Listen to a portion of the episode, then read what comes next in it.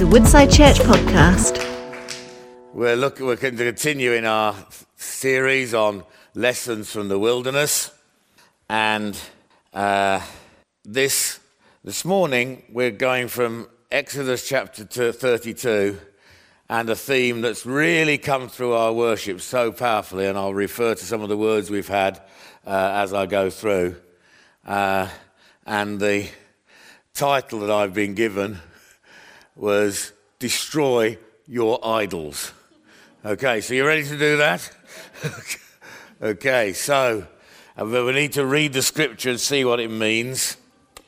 The book of Exodus, just by way of introduction, the book of Exodus has, that we've been studying tells the story of the deliverance of the people of God from Egypt through the sacrifice of a lamb and an act of great power in the Red Sea, just as we are gathered together as a people because of the sacrifice of the Lamb of God, the one who's the lion and the lamb, and an act of great power when he rose from the dead, conquering death forever. Amen? We are so, it's uh, what was true of them in, in, in almost a picture of what God planned to do for the whole world. And, uh, and so that's what the book of Exodus teaches us. And then they entered the wilderness intended as preparation of the people of God as the, who can enter the promised land and also a period of testing of their obedience as the people of God. So it was a time when they were waiting to get into the land and preparing, that was important, but also testing as to whether they would be an obedient people who would go into the uh, inheritance that God had for them. And their identification as God's people was confirmed through a covenant, that is, an agreement that God has with them, which Debbie preached about so well last week and they would experience the blessing and protection as God's people and would promise to obey God's law. Summarized in the Ten Commandments that someone spoke about. I was preaching somewhere else then, but uh, a, few, a few weeks ago. The first two of those Ten Commandments are relevant to the chapter I'm going to study today. And that is, this is uh, what it says about into Exodus chapter 20. I am the Lord your God who rescued you from the land of Egypt, the place of your slavery. You must not have any other God but me. You must not make for yourself an idol of any kind or an image of anything in the heavens or on the earth or in the sea. You must not bow down to them or worship them. Okay, so that was the background to what we're doing. Now, as we come to the story of the chapter we're going to read, I'm going to read quite a bit of scripture uh, you know, sometimes there's a tendency for preachers to so get onto what they want to say that they don't actually read much of the Bible. Well, I'm not going to do that today. Um, I'm going to read this whole uh, section to you because, in the end, that's even more important than what I've got to say. Okay, so let the words of the scripture, the Holy Scripture, impact you. But what had happened was Moses, um, having uh, had gone up into the mountain and uh, uh, received the Ten Commandments, but then he also received lots and lots and lots of other instructions, all sorts of details about how they worship God and how they offer sacrifices. And this took a long time. And he was actually up there altogether for 40 days. But when, they, when he went up, he didn't know, and the people didn't know how long he was Uh, going for. So that's the background to this chapter. So let's look at it together. The words will go on the screen so you can follow it along, so you can see it as well as hear it. When the people saw how long it was taking Moses to come back down the mountain, they gathered round Aaron, who was Moses' older brother. Come on, they said. Make us some gods who can lead us. We don't know what happened to this fellow Moses, who brought us here from the land of Egypt. So Aaron said, Take the gold rings from the ears of your wives and sons and daughters and bring them to me. All the people took the gold rings from their ears and brought them to Aaron. Then Aaron took the gold, melted it down, molded it into the shape of a calf. That is, but it comes clear later that he made a, a wooden image of this calf and then overlaid it with the gold of the earrings. Uh, when the people saw it, they exclaimed, O Israel, these are the gods who brought you out of the land of Egypt. Aaron saw how excited the people were. You know, we get excited about the true God. It's possible to get excited about all sorts of things. And we just need to remember, watch that. How excited the people were, so he built an altar in front of the calf. Then he answered, Tomorrow will be a festival to the Lord. The people got up early the next morning to sacrifice burnt offerings and peace offerings. After this, they celebrated with feasting and drinking, and they indulged in pagan revelry, which is a rather polite way of saying they got up to some things they shouldn't have done. Okay. the Lord told Moses, Quick, go down the mountain. Your people, whom you brought back from the land of Egypt, have corrupted themselves. How quickly they have turned away from the way I commanded them to live. They have melted down gold and made a calf, and they bowed down and sacrificed to it. They are saying, These are your gods, O Israel, who brought you out of the land of Egypt. Then the Lord said, I have seen how stubborn and rebellious these people are. Now leave me alone, in my fierce anger can blaze against them, and I will destroy them. Then I will make you, Moses, into a great nation. But Moses tried to pacify the Lord his God. I'll explain all that. It seems a bit seems a bit of a strange thing to do.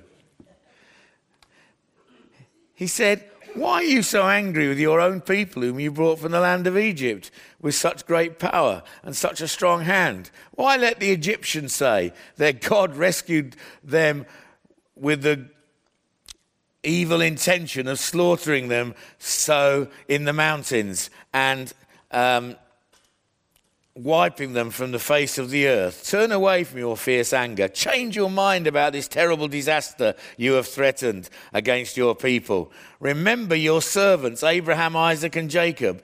You bound yourself with an oath to them, saying, I will make your descendants as numerous as the stars of heaven, and I will give them all of this land that I have promised to your descendants, and they will pass, possess it forever.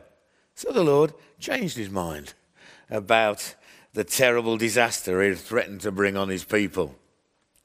Then Moses turned and went down the mountain. He held in his hands the two stone tablets inscribed with the terms of the covenant. They were inscribed on both sides, front and back. These tablets were God's work. The words on them were written by God Himself. When Joshua heard the disaster, the, Joshua was halfway down the mountain he uh, was, couldn't go right up to the top, but he was halfway down. He wasn't in the camp, but he was uh, uh, waiting for Moses to come back. When Josh, Joshua heard the boisterous noise of the people shouting below them, he exclaimed to Moses, It sounds like war in the camp. But Moses replied, No, it's not a shout of victory, nor the wailing of defeat. I hear the sound of a celebration. When they came near the camp, Moses saw the calf and the dancing, and he burned with anger. He threw the stone tablets to the ground, smashing them at the foot of the mountain. He took the calf they had made and burned it. Then he ground it into powder, threw it into the water, and forced the people to drink it. Finally, he turned to Abraham, uh, to, to, to Aaron, his brother, and demanded, What did these people do to you to make you bring such terrible sin upon them? Don't get so upset, my lord, Aaron replied. You yourself know how evil these people are. And they said to me, Make us gods who will lead us. We don't know what happened to this fellow Moses, who brought us up from the land of Egypt. So I told them, Whoever has gold jewelry, take it off. When they brought it to me, I simply threw it into the fire, and out came this calf. Talk about avoiding responsibility. Okay. Moses saw that Aaron had let the people get completely out of control, much to the amusement of their enemies. So he stood at the entrance to the camp and shouted, All you who are on the Lord's side, come here and join me. And the Levites gathered around him. Okay. Vivid story, isn't it? Don't you love Bible stories? But sometimes we get a bit puzzled by them, don't we, as well? What's all that about? Well, I'm going to go through the story again, explaining it a little bit, and then teaching some uh, things that come from it. So, the people of Israel had been in Egypt, do you know how long? 430 years. Okay? Now, because of that, even though they still knew they were Jews, their identity had become mainly Egyptian because they'd been so influenced by the culture in which they'd lived for 430 years. Okay? And they'd been massively influenced by Egyptian culture. And there are, I can suggest two equivalents today of that. As you know, a number of the th- things I, uh, and I have been involved with is helping people take the gospel into what we call unreached people groups. That is, people that have never had the gospel in their culture. And uh, there's lots of places where that's happening. It's wonderful. But when we're helping people who get saved from a culture that has had no impact from the gospel ever, it can sometimes take two or three generations before they fully understand to live the Christian way. Because our culture so influences us. We don't realize it very often because we're just in it. Someone said, one missiologist said, the relationship between a, an individual and their culture is like the relationship between a fish and water. The fish hardly knows it's in water, but he can't exist out of water. And we're like that with our culture. And so it so influences us that when, uh, when the message of a different sort of culture comes to us, takes a long time. And when I say it takes two or three generations, I don't, commend, I don't uh, condemn the earlier generations. They're finding their way to follow Jesus. Okay? That's a bit like these people were in Egypt. However, in many cultures that have been influenced by Christianity in the past, like Western culture, what has happened is that we've sometimes not distinguished between what is genuine Christianity and what is the culture around us. And the two have become mixed together. And we adopt the things of our culture, often thinking they're almost, well, that's what Christians do. Because we've become identified with the culture in which we are even though we believe in Jesus and somehow our life is partly living for Jesus and partly living according to our culture. And sometimes we think the two are the same. And I'll explain, come back to apply that later. But that's what had happened to the people. They'd, they'd become Egyptian in their culture. And in, in, Egypt, they'd grown up in a society devoted to a religious system known as idolatry. And it was common to represent gods by animals. You can still see that in Egyptian history and archaeology and so on today. All their gods looked like animals. And, uh, and so, and so they made this golden calf. Now, calf, I, the trouble is, this has been so much in Christian tradition as the story of the golden calf that actually it's not quite that. Because when we think in English, I don't know about other languages represented here, when we think of English of a calf, we say, ah, a nice, you know, you're going to a field, and you see cows, and then this nice little, ah, nice little calf. Okay? But actually, it didn't mean that. It was a young bull, fully grown, strong, but not yet, you know, producing offspring and so on. So it's, it's not a calf in our sense, it's a young bull, fully grown. And that, to them, represented God to the Egyptians. Because God is powerful, a young bull is very powerful and so on. And so that they, so that's how they, uh, why they made this thing.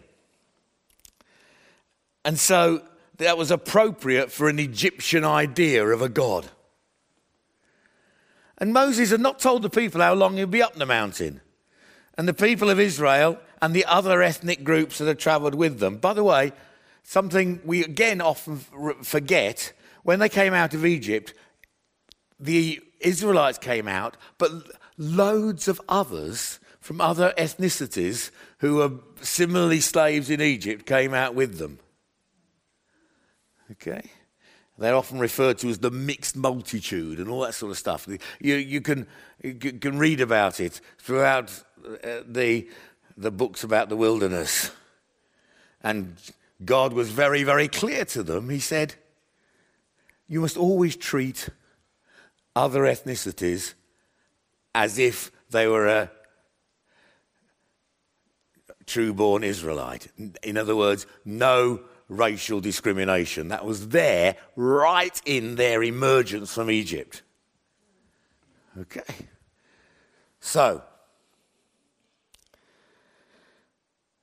Moses had not told the people of God of, uh, how long he'd be up the mount, uh, up the mountain, and uh, until then, Moses had been daily available. In fact, his father-in-law told Moses off for this because he was every day he just sat there, and all the people who had a problem came to Moses.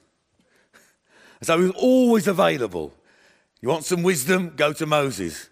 Moses never had a day off. He never, you know, he, he was, and he got totally exhausted. And his father in law came very wisely and said, This isn't a terribly good idea. You've got to appoint other leaders to help you. So Moses was totally available to them. Now he'd gone for 40 days.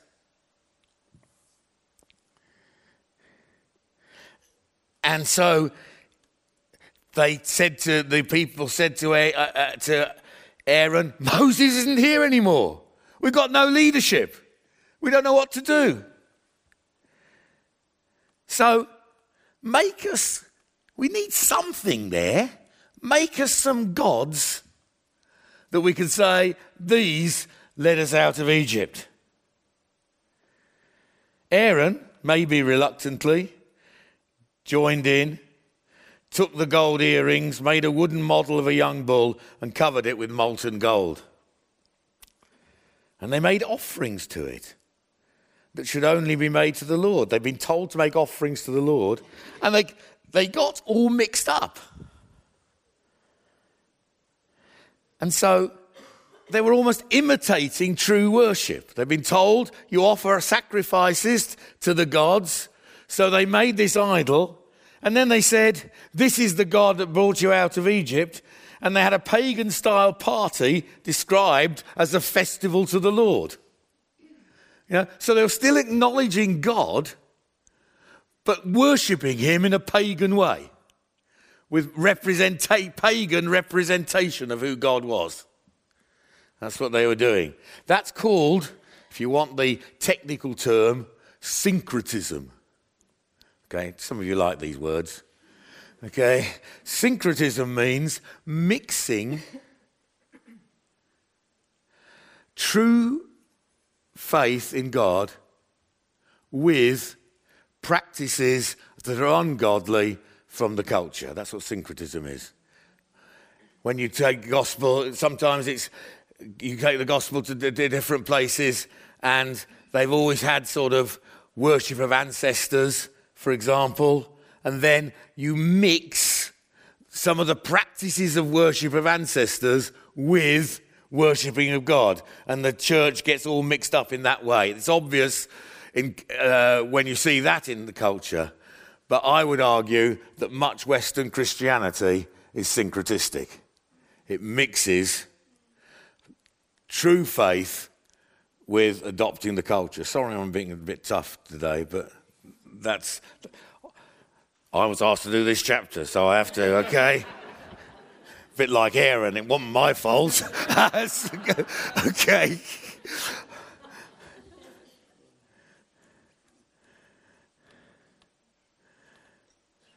Luke just asked me to preach this one this time. Okay. When he put the program together. So I'm doing what I'm told. Okay. And so God told Moses on the mountain what was going on. He says, The people have rejected me and rejected the covenant they just accepted. I'll wipe them out and make you, Moses, a great nation instead. In other words, it wouldn't be the people of Israel, because that was another name for Jacob. It'd be the people of Moses. Moses could have felt quite good about that, couldn't he? He would go down in history. We wouldn't talk about Israelites, we'd talk about Mosesites. And that was, the, that was what God offered him. And I'll destroy these other people. And, and then, it's, then Moses started this bargaining with God. Now, to westernize, that sounds a funny thing to do, bargain with God. But actually, those of you who have been, who live in the East, have been to the East, know that bargaining is a way of life. Okay?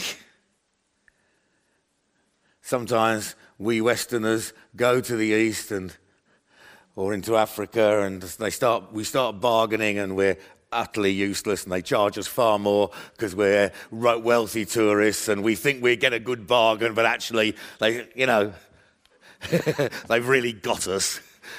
okay, because we're not terribly good at it. And that way of doing things, God was adapting to that way of doing things and trying to come to a bargain with Moses. And often, when God says, I'm going to destroy people, it's in order to make sure, to see whether his servants will really stand up for the people and bargain with God or take all the credit for themselves. When Jonah went to Nineveh, or rather when he didn't go to Nineveh, you know why he didn't go? Because he knew that if he was going to give a warning, the people would repent and God would forgive them because God's like that. And Jonah didn't like Assyrians. They were the enemy, so he didn't want them to be forgiven. So he didn't want to go and preach the gospel to them or, or even preach a warning to them because then they would repent and then God would forgive them. And so when you find this bargaining going on, like this with Moses, God said, Come on, Moses, you've got an opportunity to be a great person here. He was testing. Would he, would he say, No, no? And so what Moses did was actually take the promises of God and pray them back to Him. God, you swore by an oath.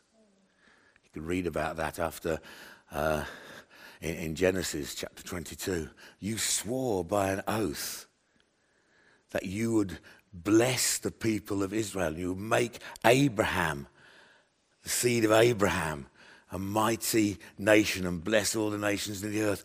You're not going to give up your promises, are you? God likes us to pray like that. When things are not working out, He likes us to pray, God, you promised. It's a good way to pray. God, you've said this. May take some time for it to be accomplished, but you take the promises of God and pray them. God likes that. And it may seem to be all going wrong, but you take God's promises and you start arguing with God on the basis of His promises so that His ultimate will is eventually done, which is to bless the people of Israel. Do you get that? Come on, talk to me. Do you get that? Because otherwise you read this and think, well, what's all this going on about God changed his mind and all this sort of stuff? No, this is the way God wants his people involved with his accomplishment of his purposes through their prayer life. Do you know that's what you're, when we pray as a church, we're bringing about the pur- purposes of God because God has chosen. He could just do it, but he's chosen to involve us through our prayers. All right. So, Moses prayed on behalf of the people. God heard his prayer, but Moses had to deal with a serious situation, which was an attack on the identity of the people of God. And so he smashed the wooden calf. He smashed the stone tablets as well, one which are the Ten Commandments. He had to go up the mountain again and get that done again. But he smashed the golden calf, the young bull, mixed it with water, made the people drink it. The end challenged Aaron. Aaron blamed the people and their pressure on him rather than taking responsibility and suggested that the young bull appeared miraculously. Moses then called on, on the people either to stand for the Lord or stay in idolatry. And those who maintained idolatry actually died. Uh, it's difficult to understand for us that. Why not just forgive? But God is a judge as well. And God will judge the world on the last day. We mustn't leave that out in our strong, wonderful emphasis on the grace of God. Take away from the fact, the fact what, that what magnifies His grace is that His attitude towards sin is to judge it, but His grace rescues us from it. Okay. So, here the issue was will there be a people of Israel or just, or just Egyptian pagan Israelites? Okay. So, lessons then and now. What was idolatry then? Idolatry was attractive to people. We think of it as some horrible thing. But idolatry was very attractive. It was how almost every religion of that time functioned, other than the Hebrew religion. And Douglas Stuart, a commentator on this, went through a number of th- advantages the people thought they got through, through idolatry. And I want you to, as I go through these, think of parallels today. So, firstly, it seemed it brought guaranteed benefits. The belief basically was this that the gods of the nations could do anything except feed themselves. And so, if you offered food in front of an idol, the God behind the idol would bless you with fertility in your crops and prosper you. Paul also taught that behind the idols were demons. Okay, so although an idol is nothing, there's demonic power behind it. And what you had to do was f- just offer them food. And that still happens in many parts of the world today. You just bring food before a shrine to an idol, and then the demon behind, well, they believe it, they believe it's the God behind, will bless your crops. It's selfish. It's a materialistic way of worshipping for personal benefit. That's pretty close, isn't it? We'll serve God if He does this for us. It was easy. Just offer food. There was no ethical requirement to live differently. This was quite a nice religion. All you had to do was offer food to this idol, he would bless you, and you didn't have to change your life. You could live as, as, as you liked, as long as you did that.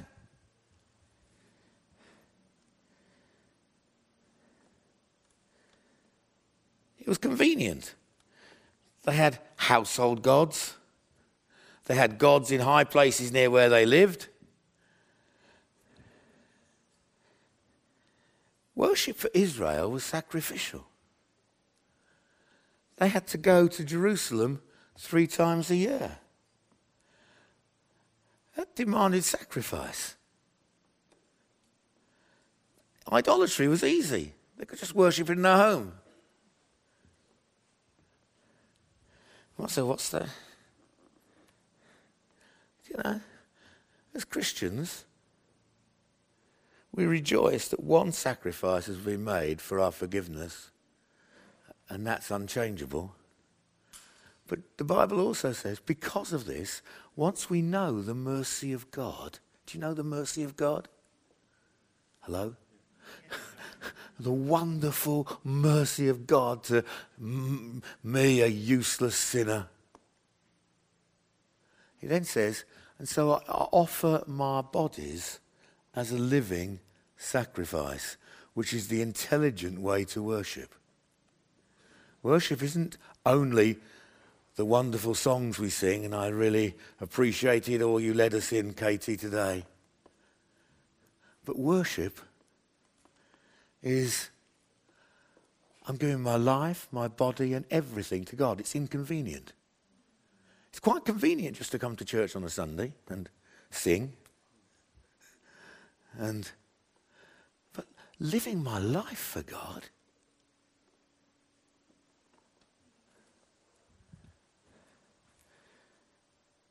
It was normal in every culture.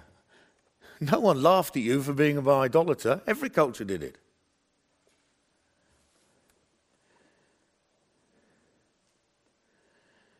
They could be loyal to this. They had a personal God, a family God, and a national God. Often later, when they strayed away, the, people of God in later years, they would worship their family God. You can read about that in Book of Judges and places like that.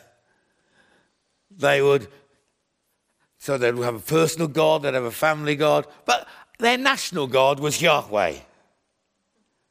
Okay? So they mixed it all up. It was self indulgent. Just give the God a bit of your meat, then enjoy yourself. This is what they did here. And it was usually erotic. Often, not in, not in Exodus 32, but later on in, in the wilderness journey, they went so far into uh, idolatry that they visited the uh, what, prostitutes who were there in the temples in order for you to have a fertility rite with, with them. That was how it was. Okay. What is idolatry now? okay, it's not that. You might say.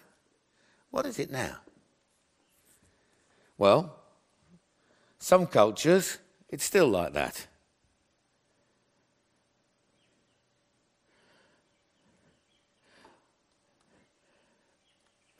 For us, it's giving allegiance to God and trusting in his benefits, but living practically by other motivations, other than just to please God. Okay? The temptation to serve idols for Christians may not be wrong in themselves. Indeed, they're often good. Jonathan, in his prophetic word, mentioned some of them career, family, material things, nice house. No, there's nothing wrong in those. Nothing wrong in having a nice house. Yeah? Good thing to clean your house up and make it look nice. But if the motivation is that, rather than, yeah, I want my house to be a place where I can serve God where I can offer hospitality to God's people, where I can welcome unbelievers in and give them a nice place to come. You understand? What's the motivation? So I know this is hard, and we're all challenged by it all the time.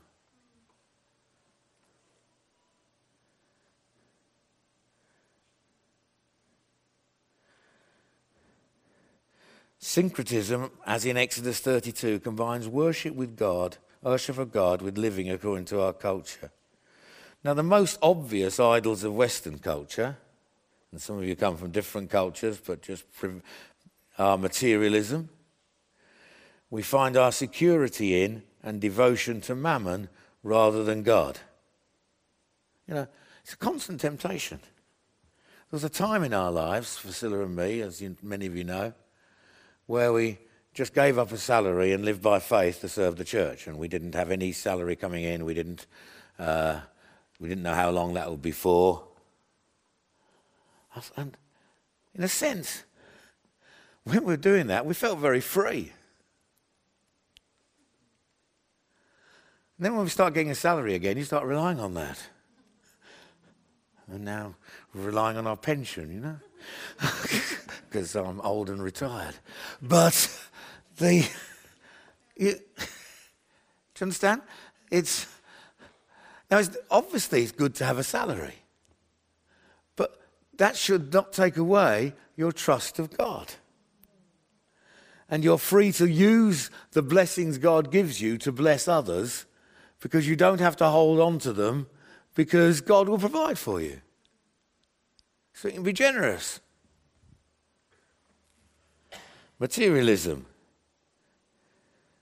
So we give generously and regularly as a sign that none of our money belongs to us, it all belongs to God. Secondly, sex, eroticism. You know, it's now in our culture around and what our younger people are growing up in.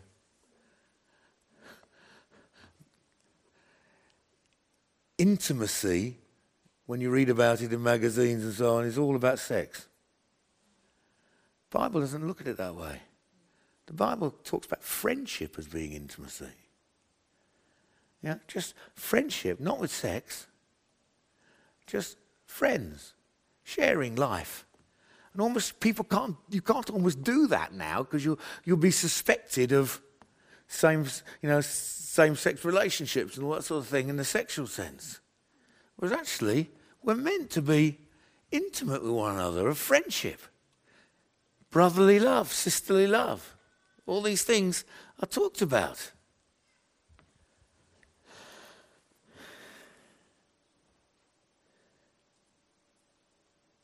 In the a lot of our secular culture today totally contrary to the New Testament honoring of celibate singleness. Okay? The New Testament, that was honored. Paul was single and celibate. That didn't have sex. And he had friendships. He talked about dear friends all the time.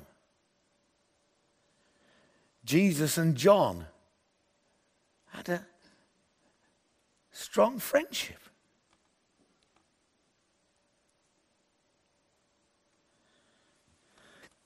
David and Jonathan, the same. Bible commends that. But sex in the Western culture is replacing all of that.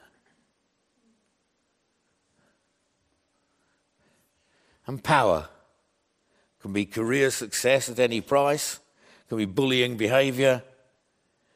My opinion must dominate and prevail, ambition to get to the top, whatever happens in work, society, or even church, abuse and control in marriage, and so on. Okay, so those are obvious ones. Sorry, my time's gone. Can you bear with me two or three more minutes? Please. I'm sorry. I, it's a complicated thing to explain this. I'm nearly finished. Then there's other things are more subtle and are all good but become idols, like marriage and family. What? In some cultures I go to, marriage, uh, families can be controlling. I remember going to one place, there was a great family in a church, big extended family, lots of brothers, and one of them was my interpreter sometimes. I went back a, a couple of years later, and uh, there's a church in the east, and none of the family were there. So I said, What's happened to them? Why is so and so not able to translate for me anymore? Oh, one son offend, uh, did something wrong, and the leaders of the church had to rebuke him for it. They didn't put him out, they just rebuked him. the whole extended family left the church because they got offended. What's happened there? Family and the fence to the family was more important than the church community. Okay? It was controlling. I could give you lots of other examples, but I haven't got time.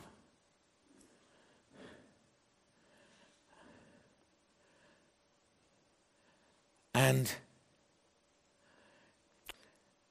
sometimes the God given marriage and care for family can exclude serving and being part of a wider community in the family of God.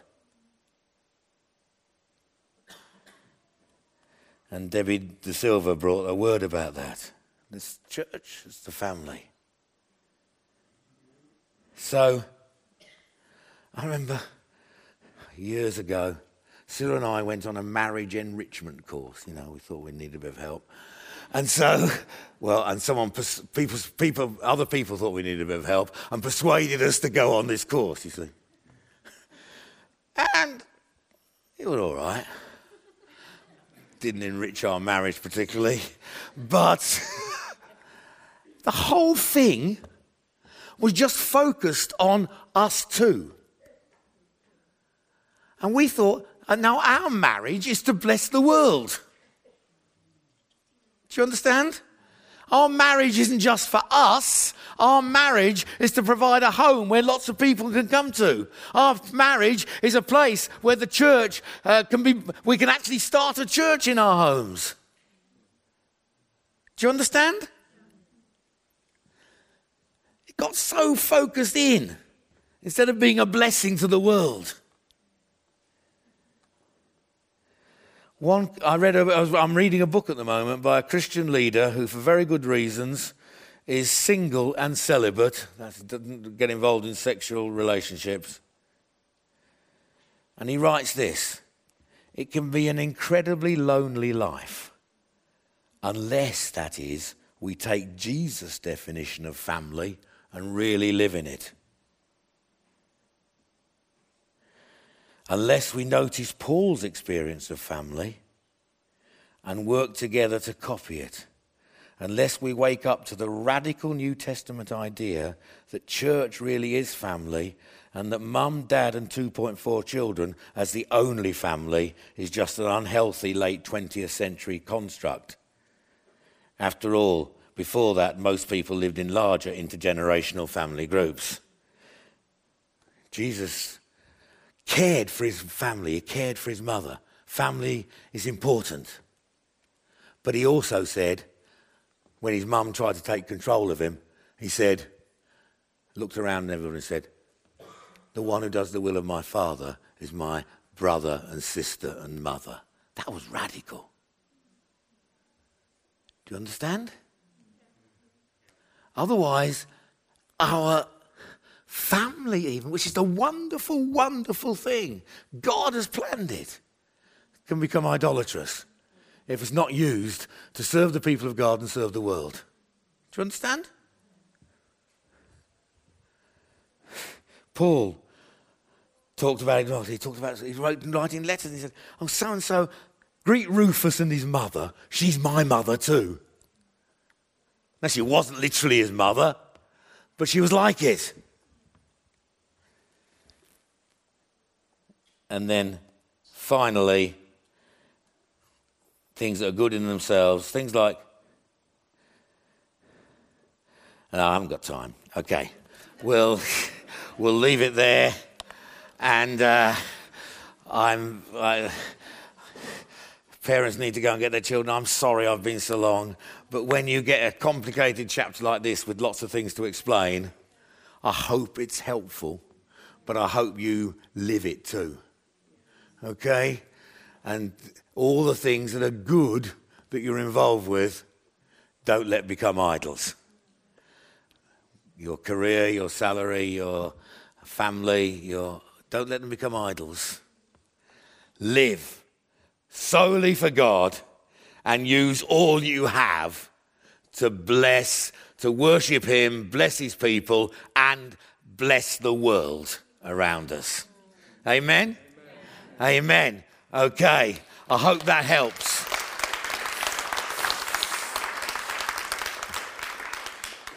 Father, oh, this chapter seems so distant from us. None of us would go and throw our earrings in and make calves out of it. But Lord, you speak to us today from your ever living word, not to mix up the idols of our culture with true worship of you. Father, help your church to live totally clear of it. Lord, I pray, and help us to tear every idol from our hearts down and serve you alone and use all the blessings we've given us to serve your people and serve the world. Lord, we pray, change us, we pray, in Jesus' name. And all God's people who agreed with it said, Amen.